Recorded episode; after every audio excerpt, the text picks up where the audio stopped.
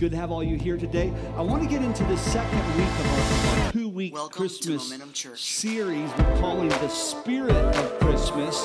And I, I love that what we're going to do here. You know, that this generosity type project. Isn't generosity part of the spirit of Christmas? It is. And when you hear the spirit of Christmas, you think of a lot of things. You think of decorations, you think of the warm fuzzies of having family around. For some people, the spirit of Christmas may be a little painful this year as we're going through this season. But last week, as we started to look at what the true spirit of Christmas is, we saw that it's the Holy Spirit. Everybody say, Holy Spirit. Yeah, the Holy Spirit is truly the spirit of Christmas. And we looked last week, we're continuing to this week, how the Holy Spirit is at work all over the Christmas story. I told you last week that the focus of Christmas is the birth of Jesus. That's the focus. We focus on God incarnate here amongst us. It's the birth of Jesus. But we found last week that the power that brought forth that great gift that, that, that Jesus lying in a manger. That was the Holy, the Holy Spirit. So, literally, as we said last week, as we move into this week, just to recap, it is the Holy Spirit who brings the face and hands of God before men. The Holy Spirit who brings the face and hands of God before men. And guess what? It still is. When you sense His hand on your life, Guess what? That's the touch of the Holy Spirit. When you sense the favor shining upon you, that's the touch of the Holy Spirit. When you sense that conviction deep down on the inside and a little spark, a little flame starts to burn, telling you that God's going to work things out, that's the moving of the hands and face of God in your life through the person of the, of the Holy Spirit the spirit, literally the spirit of Christmas. And, and I, I don't believe that this demotes, you know, um, Jesus at this time to be able to talk about the person of the Holy Spirit. I don't think it demotes who Jesus is at all. It's the Holy Spirit that empowers all of this. And so, all through Scripture, we can begin to see how God had a desire to be with us. And we understand that the Holy Spirit's work has always been so that God will be with us. And when it comes to Jesus, one of the names of Jesus in Scripture is Emmanuel. Right now in the mornings, we're doing Advent with our two littles and, and, and it's going through the names of Jesus. And Mac is having so much fun with it as he's quoting all those names, you know. And one of them is Emmanuel, which means God with us. The person of the Holy Spirit, as we know, I don't see Jesus here, right? But he's everywhere. I, at times I want to feel Jesus, and I would love to touch like Thomas, even with a doubt filled heart, touch nail scarred hands and put my hand into a nail scarred side. I would love to experience that's not going to happen yet. But guess what? I have touched Jesus. More importantly, guess what? He's touched me. Amen. Through the person of the the Holy Spirit. And so Emmanuel is God with us. And I believe that each and every one of us we long to have personal God moments. All right, can I call them Emmanuel moments? Can we just call it that this week? Emmanuel moments. Those times where you experience the presence of God for yourself. I don't know about y'all, I get tired of hearing people tell stories. You know what I mean? Like, like God did this and God did that and God and God. I want some stories for myself. I want some stories from my own life, right? Don't you?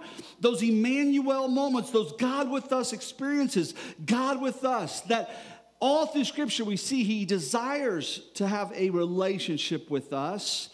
And those experiences of having a relationship with God happen through the person of the Holy Spirit. It is the Holy Spirit that makes, as I said, the face and hands of God evident in your life. And when the Holy Spirit makes God, if you will, come alive in us. When we experience His presence, there's something that happens. That's the abiding presence of the Lord. The abiding presence of the Lord. Just, you know, we, we say He walks with us, He talks with us, He tells us we are His own. That, that sense that He is with us every step of the way. And I believe God wants that for us. You know, He wants us to have a story of God's presence.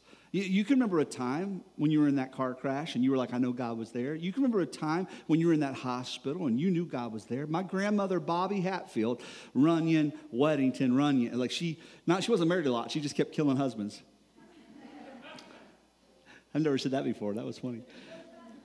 But no, my granddad and my and my step granddad they both passed, but but but Grandma Bobby, she um man, she talked about when she was in the hospital in 1980 and she was eat up with with colon cancer, and she said she felt the presence of Jesus come into her bed. She said, "My Jesus came into my bedroom in the hospital," and she said that he laid beside her, and she felt his shoulder on her shoulder and his feet on her feet, his knees to her knees. She said it was as if he laid down beside her. And that whole evening, and she walked out of that hospital. She walked out in healing. She did have surgery, but she was 80 years old. She lived, no, no, she was 70 years old. She asked God for another, I think it was 10 years. She lived another 23 years or something to that. No, she lived another, my brain's not working. Yeah, she was 70. She died at 93. She lived 23 years. But every time we'd be at a church service and we would sing, He touched me, that, that, you know that song, Oh, He touched me, and oh, the, the joy that fills my soul. Little grandma, she would stand up and she would just put her hand up in the air and tears would flow. And even when she got to be 90 some years old she couldn't get up on her own, you know, and I loved how she used to get up at the house. At the house, she was in a rocking chair, and if she had to get up, she would just get it rocking. She'd get it rocking. They didn't have one of the machine chairs yet. And so she would fling herself up into the living room, you know, and um, go change her soap operas. No. But um, but at church, she would stand up because her mind would go back to that moment when she had an encounter with the presence of the Lord. And you could almost see those, not almost, you could, you could see at different times in her life, even with that, that song that meant something to her, that she would have an encounter with the, pre, the living presence of the Lord, the spirit of Christmas, if you will, the hands and face of Jesus. And toward the end of her life, we'd have to, she would, she'd call us over. She'd want us to come over. We'd have to grab her elbows in church and ha- help her stand up because she wasn't going to sit through that song. If that song came, she wanted to stand because he touched me. Oh, he touched me. And oh, the joy that filled her soul, you know? And so that, that's the story of God's presence in my grandma's life. But we all want those kinds of stories. And if we're honest with ourselves, we've seen God's hand at times in our life. And so I just want that to be something that abides you know, the abiding presence of the Lord, the, the abiding face and hands of Jesus. I want to experience that in my life. And I believe there are three things that we have to do if we're going to have Emmanuel moments, okay? Three different things. The first is number one, we have to escape functional deism. All right? If you're taking notes, write that down. Escape functional deism. what is deism? Deism is the belief that God exists, but he isn't really with us. I mean, he, he exists. Some people liken deism to God being like a clockmaker who will make the watch and once the watch is made and he winds it, he walks away. So it's made with great craftsmanship, care, concern, detail. There was a creator that created this world, this earth, you, every organism, etc., began the process, but afterwards wound this thing up and walked away. That's deism. Believing in God, but the idea of a, a functional deism, living a life in such a way that we believe in God, we just don't live like we do, okay? Another way of looking at deism is God created everything, pulled away from his creation, and then allows it to run according to its natural laws. So, do deists pray? Yeah, deists pray. They'll pray, but they talk towards the idea of God, they don't talk with God. Okay? I'm not trying to down the deist. Can I be honest with you guys? I know we celebrate our forefathers deeply, but the majority of our Christian, our church, our, our, our country's forefathers were deists. I mean, they, now I love it because a move of God started happening in the first and second great awakenings that began to take people from that deistic kind of mindset to a mindset that put them on a knees at an altar. That's what our world needs right now because we're not living in deism, but we are living in functional deism. Amen? And so I just want you to, I don't want you to get bent on that. I just want you to understand that's just, that's just, the, that's just truth. That's history, okay? So a lot of our early forefathers, they believed in God, but it was more of a deistic approach. And then a move of God started happening in our country. Various revivals and signs and wonders, and God stirring and God making his face and hands known through the person of the the Holy Spirit, and that became undeniable. And in that point, in that moment, this God with us, they started to experience and started changing our, our, our country. Amen? And we need that again. We don't need functional deism. A deist may sing a song of worship and they may appreciate the lyrics and the sentiments, but they have no expectation of coming into the throne room of God and encountering his, his presence. That, that's kind of the, the, the, the, mode of the deist. And I believe if we're going to experience the hands and face of God, we've got to escape functional deism.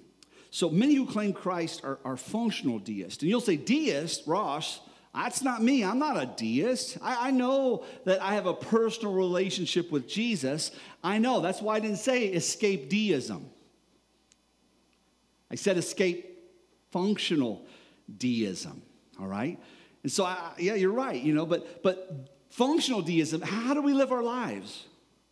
You know, the, the deists would live their life with very little expectations of encounters with God. They would believe that God is transcendent, distant, far, but they wouldn't see him as immanent.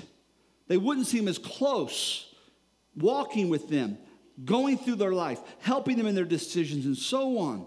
And so, yeah, you're right. We, we're not deists, but what kind of expectations do we have? How, how do we live out our existence? Do we live like we serve a living God? Amen?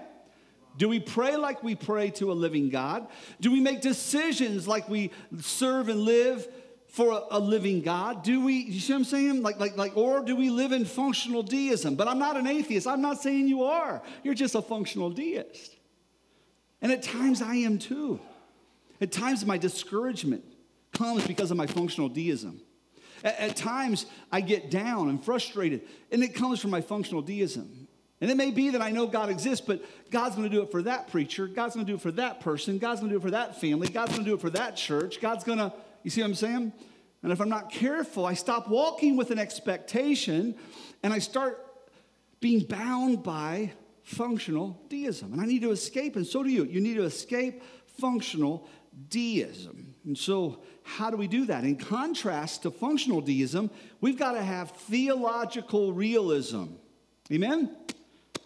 Theological, a belief structure, a system about our God, that God is real and we can interact with Him in meaningful ways. And every day, having that mindset, He's real and I can interact with Him in meaningful ways. The Holy Spirit has come to make His face and His hands to be in my life and I can interact with him every day. Let me show you how I know that. John 1 1 and 1 1. I'm going to do 1 1 and 1 14. In the beginning was the Word, and the Word was with God, and the Word was God. And the Word became flesh and dwelt among us, and we have seen his glory glory as of the only Son from the Father, full of grace and truth. And so we can see here that Jesus, from the very beginning, was the Word. He was with God. He was God. Go down a few more verses, you begin to see he becomes God incarnate. And you've heard me say that before. You like chili con carne? That's chili with, with meat, chili with flesh. So incarnate, carn, it's, it's flesh. It's God in the, the flesh. Amen? And so he's immanent and he's incarnate, the Bible says. And so the reality of Christmas flies in the face of deism. It flies in the face of that. The reality of Christmas points to the incarnate God in the flesh, not transcendent, but immanent, his hands and his face all over your life. That's what it is. But the problem is, we're bound at times with functional deism. And so, if we're going to escape functional deism, then we need to, number two, you ready? Write this down. We need to embrace a theology of presence. So, if we're going to escape functional deism, we need to embrace a theology of realism or a theology of presence, that we know God is real. And that theology of presence, you got to know something before you experience something, right? And so that knowing something, God is real and he has a desire to interact with us. That's really, to me, the theology of presence. He's real and he desires to interact with us. All right? So beginning to embrace that, and um, you know, let me ask you that, like, uh, kind of, how convinced are you that God desires to interact with you? I mean, I know we can get to that place where, okay, I, I know He's real, but I'm just not convinced that He wants to interact with us. Let Him do the convincing. Amen?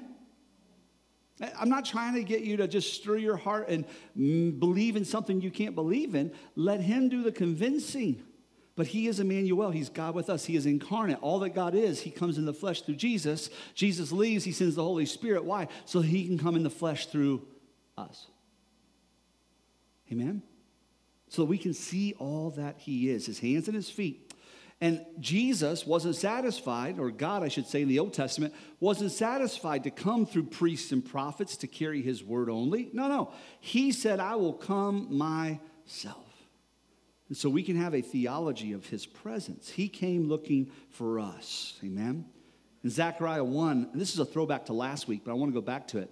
Zechariah 1, 67 through 73. Zechariah was filled with the Holy Spirit and he prophesied saying, Blessed be the Lord God of Israel, for he has visited and redeemed his people and has raised up a horn of salvation for us in the house of his servant David, as he spoke by the mouth of his holy prophets from old that we should be saved from our enemies and from the hand of all who hate us, to show the mercy promised to our fathers, and to remember his holy covenant, the oath that he swore to our father Abraham. We stopped there last week. I want to go back to Genesis because I want you to see a God that desires to be with us, okay?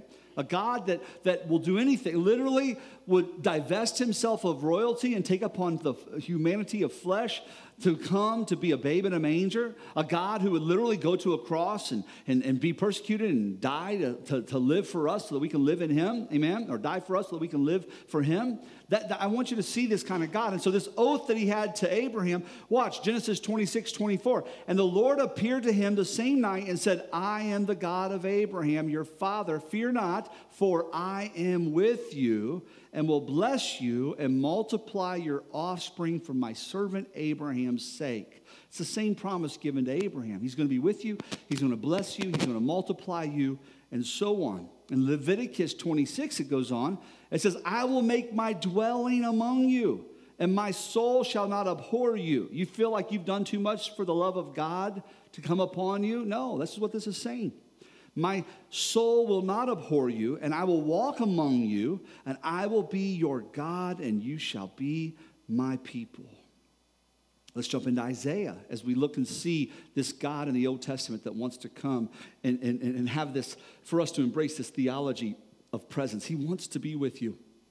Fear not, for I am with you. Be not dismayed, for I am your God. I will strengthen you. I will help you. I will uphold you with my righteous hand. I love that. He's going to uphold you with his right hand, that right hand of authority, that right hand of power, you know? And then the, last verse here I want to share with you on this it, shows what that right hand of power will do. Deuteronomy 20, verse 4 For the Lord your God is he who goes with you to fight for you against your enemies and to give you the victory. Amen? Man, embracing a theology of his presence, that he is with you. You don't have to be dismayed, that he is with you. You don't have to, to fear, that he is with you, that you can know that his right hand is there for you and it's strong for you. And you know what? All throughout the centuries, his people have run from his presence. We have.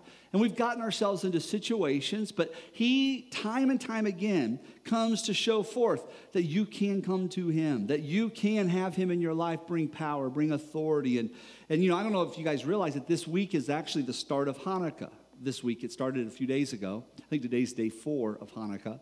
And that's just a story of this. It really is the nation that went away from God. God had allowed the, the Seleucid Empire to come and put them into subjection. Under Antiochus um, Epiphanes, he had literally made it an outlawed thing to have circumcision for the Jewish boys, so that was part of their faith. They could not read Torah, so they couldn't study the word. They, they, they could not gather in synagogues. He, he turned every, every place of worship into a place that was sacrificing to the Greek god Zeus.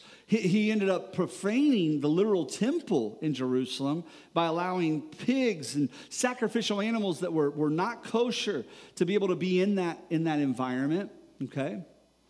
And a man by the name of Judah Maccabees, the Maccabees were a group of people, they were zealots on fire to restore things and to break that stronghold off of them. So, in a sense, he was a type of Messiah. He rose up, gathered people, they had a revolt, and Maccabee means hammer. I love that and brought down the hammer. Come on, somebody. Brought down the hammer. And then I think it was 166 BC, they went in and they were able to take back the land, okay? They were able to take back Jerusalem, they were able to take back the temple, and in doing so, they went in. Altars were broken down, things were desecrated. There was animals, like I said, that were not right in the temple, um, and all those things, but there was still a light burning. They were still, and they get this light to burn, and that light was always the symbol of the presence of God, all right? That flame, it represented to them, God's in the house. And they had enough oil to light that light that day. And what the celebration of Hanukkah is about, and do you realize in John, I think it's John chapter 10, you know, Jesus even was there. It's Hanukkah means dedication. It was the rededication of the temple. They rededicate the temple, they light this light. And Jesus even celebrated, you'll see in John 10. But the thing with it is that light is lit and it's supposed to be replenished with oil every day, but but there's no oil. They have to go and make oil. It's going to take eight days to get the oil to come. And the miracle is that that next day they show up, and guess what? That candles, that light is still burning. Amen? The presence of God, in a sense, the symbol of his presence, was still on fire. Guess what? Day two, still on fire. Enough, enough oil for one day. Day three, day four. Amen? Man, that'll make a Pentecostal shout about Hanukkah. Come on, somebody. You say Hanukkah five times fast enough, you already sound like you're speaking in tongues, right? Hanukkah, Hanukkah, Hanukkah, Hanukkah, Hanukkah. Day four. Eight days, guys, eight days. Until the oil was able to be made and come, there was a miracle of provision and presence that God allowed that flame to burn for eight days. Isn't that neat? And, and I love it. One, you know what, you know what a, a song of, of, of worship is during Hanukkah? It's, it's Meor Tzur. Can I tell you what Meor Tzur means? And if you go look up the lyrics of Meor, M A O R T Z U R, if you go look up the lyrics, it's Rock of Ages. It's not the Rock of Ages you sing. To be honest, it probably has a little more teeth to it than the Rock of Ages you sing. Because it's very much the rock of ages is destroying the foe, the dogs that came against us. Come on, Jesus. You know, it's a little bit, it's, you got to remember, this was, these were the hammers, right? And so it's a little strong song that celebrates the victory that they had over the Seleucids. And, and not just that, uh, the victory that we have in life when God's presence comes. Amen? Meor Tzur, the rock of ages. We still serve him. And through the person of the Holy Spirit, man, the rock of ages is our foundation. Through the person of the Holy Spirit, the rock of ages is our right hand. Because of the Holy Spirit, the rock of ages, Jesus, is alive and well, and we see the hands and face of God. Can you give God some praise in here? Amen? This just shows me, though, God has always desired to draw near to his people. All throughout Scripture in the Old Testament, that's during the intertestamental periods when nothing was being written. We still see God not leaving his people. He's still coming to, to do a miracle in the midst of that. God always has desired that, all through, as I said, the Old Testament. The sad truth is, his people often push him away. And so let's fast forward to the idea of Jesus coming we call that time of celebration the Advent, right? This time leading up to Christmas. The reason why is Advent means coming. It's the coming of Jesus. Let's just say it's the coming of God. It's Him drawing near to us. It's Him saying, You can embrace a theology of presence because I will not forsake you. I will not leave you. I am coming. And yes, He came as a child, but through the Holy Spirit, the face and hands of God still come to people today. Amen? Amen. So that Advent, He desires for you to experience fellowship with God. He desires for that kind of connection. And so, if we're going to have Emmanuel moments, then yes, we need to embrace a theology of presence. We need to escape that, that, that whole functional deism, embrace that his presence is real and that God desires to interact with us. I don't want to just know that, all right? It's one thing to know things. I don't want to just know that. I want to experience the reality of Jesus. Amen? And so, how do we do that? I want you to, number three, I want you to experience, number three, experience the blessing. Experience the blessing. Experience the blessing. Experience, experience. I want you to experience the blessing of proximity, all right? The blessing of proximity. In other words, God desires to draw near to us. That's the Christmas story. He doesn't want to be transcendent, but immanent. That's, that's his gift to us. Now we've got to experience the blessing of proximity. We have to go after him. We have to take the initiative to draw near to God. Take that initiative. And I want to close with just two quick little verses that deal with two groups of Christmas story people the shepherds and my favorite, the wise men. If you're watching, my last name is Wiseman. Okay, so so Luke 2, 15 through 16. When the angels went away from them, this is speaking of the, the shepherds at night. They're watching their flocks. The angels come. Glory to God in the highest, peace on earth, goodwill toward men. There will be born unto you in the city of David a, a, child, a savior, a son, and his name is Jesus, and etc., etc., etc. You go read that portion of scripture in Luke chapter 2, and it, and it lays out that you're going to find this baby. And so they're hearing that their Messiah has been born, and they're being stirred by the, the, the, the angels to go see for themselves, to go see for themselves. I love that, to go see for themselves. And so when the angels went away from heaven into the, and went back into heaven, the shepherds said to one another, "Let us go over to Bethlehem and see this thing that has happened, which the Lord has made known to us." And they went with haste and found Mary and Joseph and the baby lying in a manger. They weren't satisfied to stay back in the fields. They wanted to experience the blessing of proximity. They didn't know they were going to walk in blessing. They just knew they had to get close. That's proximity how close you are to something. They needed to draw near. And as I looked at this, I thought this was so neat. We said that we have to escape functional deism. These shepherds knew of a promise. They knew of the possibilities of a Messiah. They knew all of that, but their lives hadn't changed that much knowing all that.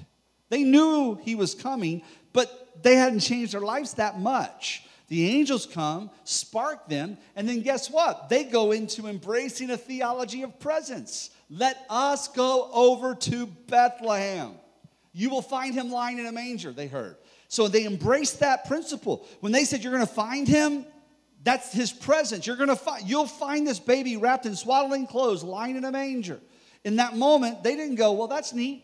Thank you angels for telling us this. Thank you pastor for telling me God has something for me." I, it's no different than an angel on a hillside telling you, go find Jesus. I'm telling you, God has something for you. Amen? But it's not on that hillside. No matter how good the angelic message was, they had to embrace a theology of presence and they went to Bethlehem. Let's go over to Bethlehem. That's them making a choice, if you will, to embrace that. I'm saying the theology of presence. And guess what happens? Let us see this thing that has happened. They got to experience the blessing of proximity. They, they went with their own eyes and they got to see for themselves. And it says in Luke 2, verse 20, after they saw Jesus for themselves, the shepherds returned, glorifying and praising God for all they had heard and seen as it had been told to them. As those angels had told them, go. Now they've experienced, and guess what? They've got Emmanuel moments to talk about. They had something to glorify God and to praise God for. Amen? So when it comes to our life, we hear other stories. Man, I'm telling you, escape deistic, the, functional deism. Go after, embrace a theology of presence. Know that He exists. And as you go after, draw near to Him. In the new year, in January, I'm, I'm we're gonna, I'm to be presenting on January the 3rd, that, that Sunday. The Lord's really laid in my heart where we're headed in 2021. And man, I, I want us to have that, that embracing a theology of presence. I want us to have us going after God, okay? And I'll explain more of that on that day. And then put in your calendar right now, put June, Monday the 4th. Monday, January 4th, that's when we're going to start our fast. Last year, we did a week fast. We did like, you know, eight weeks of different things, if you remember right. This year, we're doing three week fast, our 21 day fast, okay? And so we're to start that on January 4th. Put it in your calendars now. We'll talk about that on January 3rd and jump right in the next day, all right? But we can see here in the story of the shepherds, we can see that reality, okay? We can just see how this, this process played out. In Matthew 2, let's look at the wise men. Now, after Jesus was born in Bethlehem of Judea in the days of Herod the king, behold, wise men from the east came to Jerusalem, saying, Where is he who has been born king of the Jews? For we saw his star when it rose and have come to worship him. These are a group of men who knew the promises and they knew the possibilities. They had studied, they had heard other prophetic words, they were looking for something, they were looking for a sign, they were looking for a star. They see the star, and in that moment, it goes from them just having that, that, that, that idea that it could happen, they get past just functional deism, and they begin to embrace a theology of presence. They say, Where is he? I love it. They begin looking for him. They begin following the star. And I don't know how long they walked and how far they walked, but it was a distance, and I'm sure it was dark, and I'm sure they got discouraged, and I'm sure they got frustrated, right? Just like we do. As we're trying to meet out that time in our life when we're not seeing and feeling and experiencing God, but but we've went past functional deism. How do I know they did that? Because their feet are moving toward Bethlehem. Amen? Their feet are moving toward the promise. Their feet are moving toward what they believe is real, but they don't know yet but they start to embrace that theology of presence where He is. They begin to go that way. They begin looking for Him. And guess what? It says, We have come to worship Him. They experienced the blessing of proximity. As they drew near, they got to that place where they saw Jesus. They saw Him with their own eyes. Let's just make our hearts kind of prayerful this morning. Amen. Because every one of us, myself included, go through seasons and times where it's just hard for us to believe. If God was God, you fill in the blanks. How many's ever done that before? Me too. Me too. And with it, the greatest gift that we ever receive is His presence. And the enemy of our heart would love for us to miss that gift, to miss out on the, the, the, the empowering presence of who God is in our lives, His hand and His face. If you missed what I, that means, next like look, look this is the last week's service, okay? But His hands and face in our life. But God wants us to escape that. Amen. It's a place of doubt. It is. But God wants us to be able to escape that. He wants us to be able to embrace that theology of presence, that He wants to have a relationship. He wants to show Himself forth mightily, just like all those scriptures we showed today. And in doing so, as we embrace and know that He's embracing, He's coming toward us, we begin to go toward Him. As we do that, man, He shows up. We get to experience the blessing of proximity. I really believe 2021 will be a big part of that in our church. The blessing of proximity. That's not the word over the year, that's not the truth over the year. It's just something that's starting to stir in me. Amen. I cannot wait until To drop that for you guys, to bring that to you. So just begin to prepare your hearts now. If, if right now, close your eyes and just bow your heads a little bit. If right now you're struggling with faith, just in general, just it's hard for me to believe. Maybe it's hard for me to believe Jesus. It's hard for me to believe that He would want to touch me. Maybe that's that's yours. It's more like I have a hard time believing that He wants to make a difference in my situation. You may not even have a hard time believing that He'll make a difference in somebody else's situation, but in your situation, if that's you, would you hold up your hand? I'm going to put my hand up today, too. If that's you, Father, you see hands here today. Lord, we just come to you. We ask, Lord, that that functional deism that we have, that would be replaced with a theology of realism, that we would know without a doubt that you are the same God of yesterday and you are in our lives. The person of the Holy Spirit today, Lord God, that you would give us that sense of, of promise and that we pursue you and know that you've drawn near to us. And that in doing so, knowing that, it's not enough. But Lord God, we would begin to put our heart and our faith toward pursuing you with a confidence knowing, Lord, that you're going to meet us in that place. And we too will have that Emmanuel moment. In Jesus' name, amen. Thanks for joining us for this week's message. For more information, please check out www.momentumchurch.tv.